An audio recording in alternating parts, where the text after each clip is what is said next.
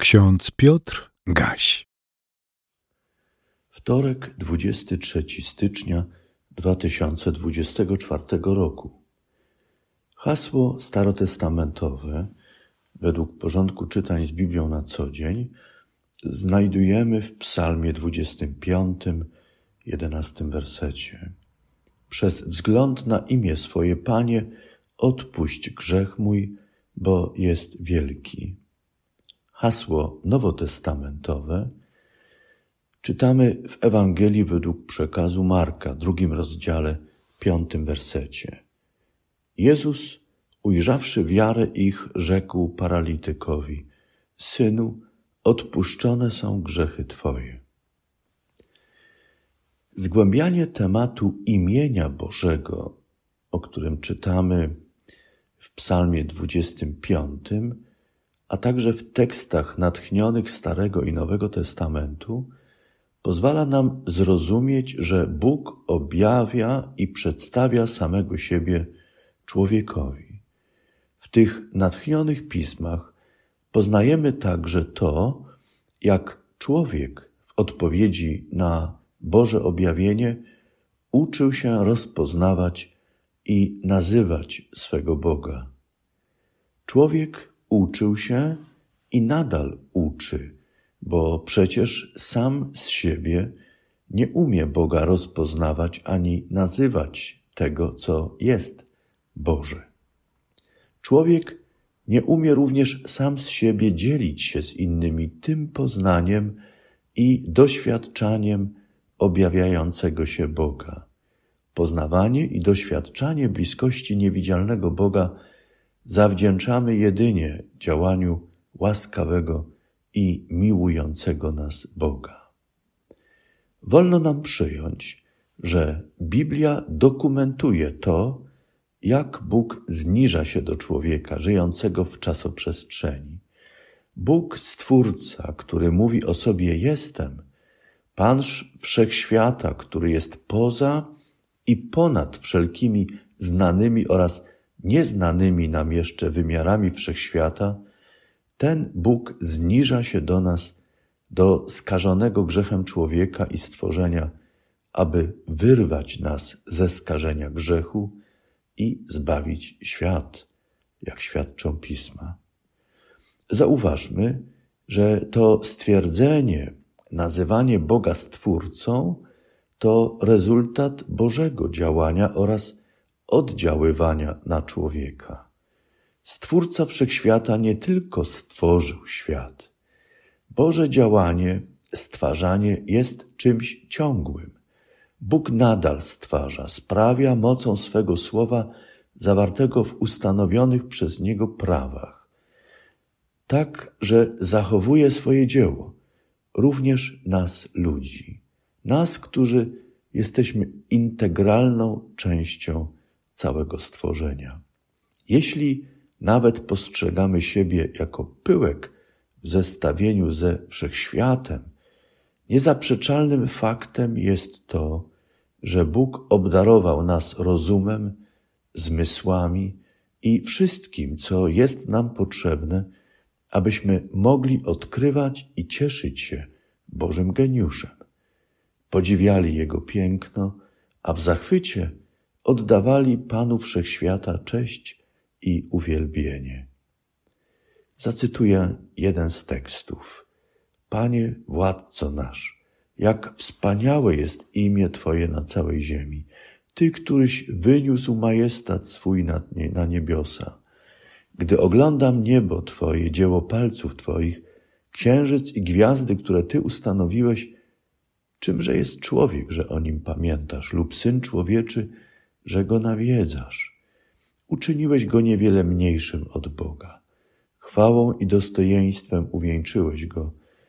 Dałeś mu panowanie nad dziełami rąk swoich. Panie, władco nasz, jak wspaniałe jest imię Twoje na całej ziemi. To fragment Psalmu ósmego. Apostoł Paweł przypominał zborowi w Rzymie, cytuję, to, co o Bogu wiedzieć można, jest dla nich jawne, gdyż Bóg im to objawił. bo niewidzialna Jego istota, to jest wiekuista Jego moc i bóstwo, mogą być od stworzenia świata oglądane w dziełach i poznane umysłem. To cytat z listu do Rzymian pierwszego rozdziału. Paweł apostoł w swojej mowie na Aeropagu głosił tam zebranym, cytuję, Bóg stworzył świat i wszystko, co na nim.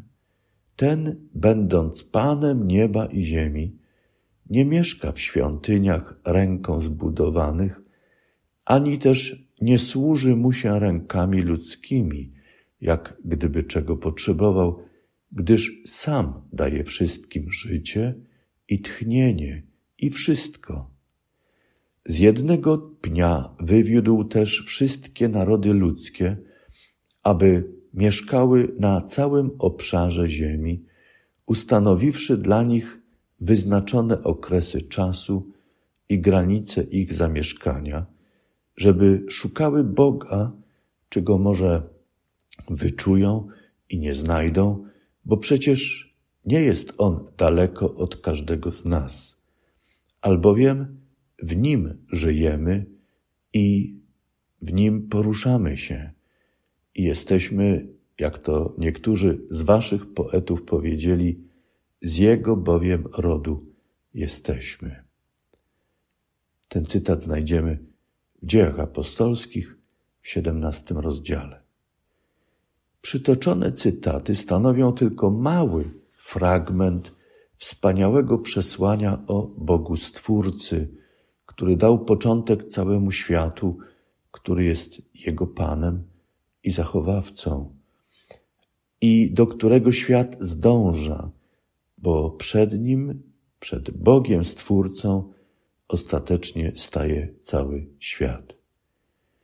To znaczy, że Bóg nie opuścił swojego stworzenia, nie porzucił swojego dzieła, nie odrzucił odstępnego świata, ale poprzez cud wcielenia Syna Bożego zniża się do świata, aby jeszcze mocniej i pełniej dać się poznać i przedstawić odstępnemu światu.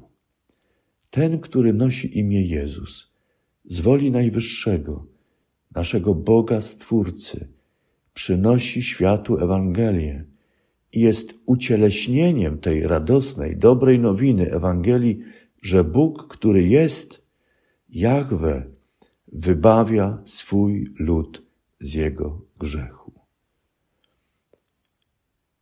W liście do Filipian w drugim rozdziale czytamy: Jezus Chrystus, który chociaż był w postaci Bożej, nie upierał się zachłannie przy tym, aby być równym Bogu, lecz wyparł się samego siebie i był posłuszny aż do śmierci, i to do śmierci krzyżowej.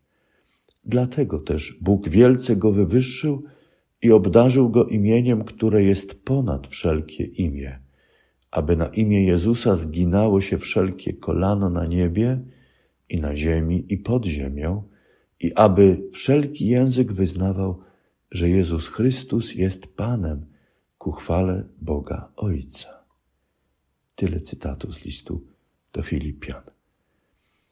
Abraham doznał łaski objawienia i poznania Boga. Praojciec Abraham poprzez swoje świadectwo wiary Bogu, zawierzenia Bogu, wzbogacał swoich potomków. Ci, idąc w ślady praojca Abrahama, doznawali łaski dalszego samoobjawienia łaskawego Boga. Poznawali Jego wskazania i uczyli się Jego dróg. Kiedy dzielili się przeżyciami z Bogiem, uczyli się mówić o Bogu. Opowiadali o tym, jak Bóg ratuje, ocala, wybawia. A kiedy mówili o Bogu, który karci, wyraża swoje niezadowolenie, dezaprobatę wobec postępowania ludu, także wtedy doświadczy, świadczyli o Bogu, który w istnieniu, w istocie szuka i zabiega o dobro swojego ludu, swojego stworzenia. Z ich doświadczeń z ich przeżyć czerpiemy my, a kiedy wierzymy Bogu i przyjmujemy w naszym życiu Boże wskazania, przekonujemy się, jak prawdziwy i realny jest Bóg w swojej obecności jak także nam, poprzez natchnione teksty, poprzez to, co widzimy, obserwujemy, objawia się, daje nam poznanie siebie jako Boga i Pana, naszego Stwórcy. To wszystko ośmiela nas dzisiaj do tego, by modlić się słowami psalmisty i prosić Pana, przez wzgląd na imię swoje, Panie, odpuść grzech mój, bo jest wielki. Wolno nam dzisiaj, tak jak kiedyś przyjaciele człowieka sparaliżowanego, przychodzić do naszego Pana i Boga objawionego w Jezusie Chrystusie, by prosić Go o łaskę uzdrowienia z tego, co nas trapi, paraliżuje, co nas oddala od naszego Stwórcy. Ksiądz Paweł Gerhard w swojej pieśni napisał: Wam troszczyć się nie trzeba, jakby wasza moc go ściągnąć miała z nieba staraniem w dzień i w noc.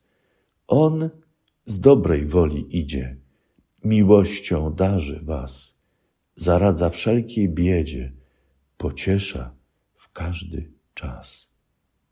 Amen.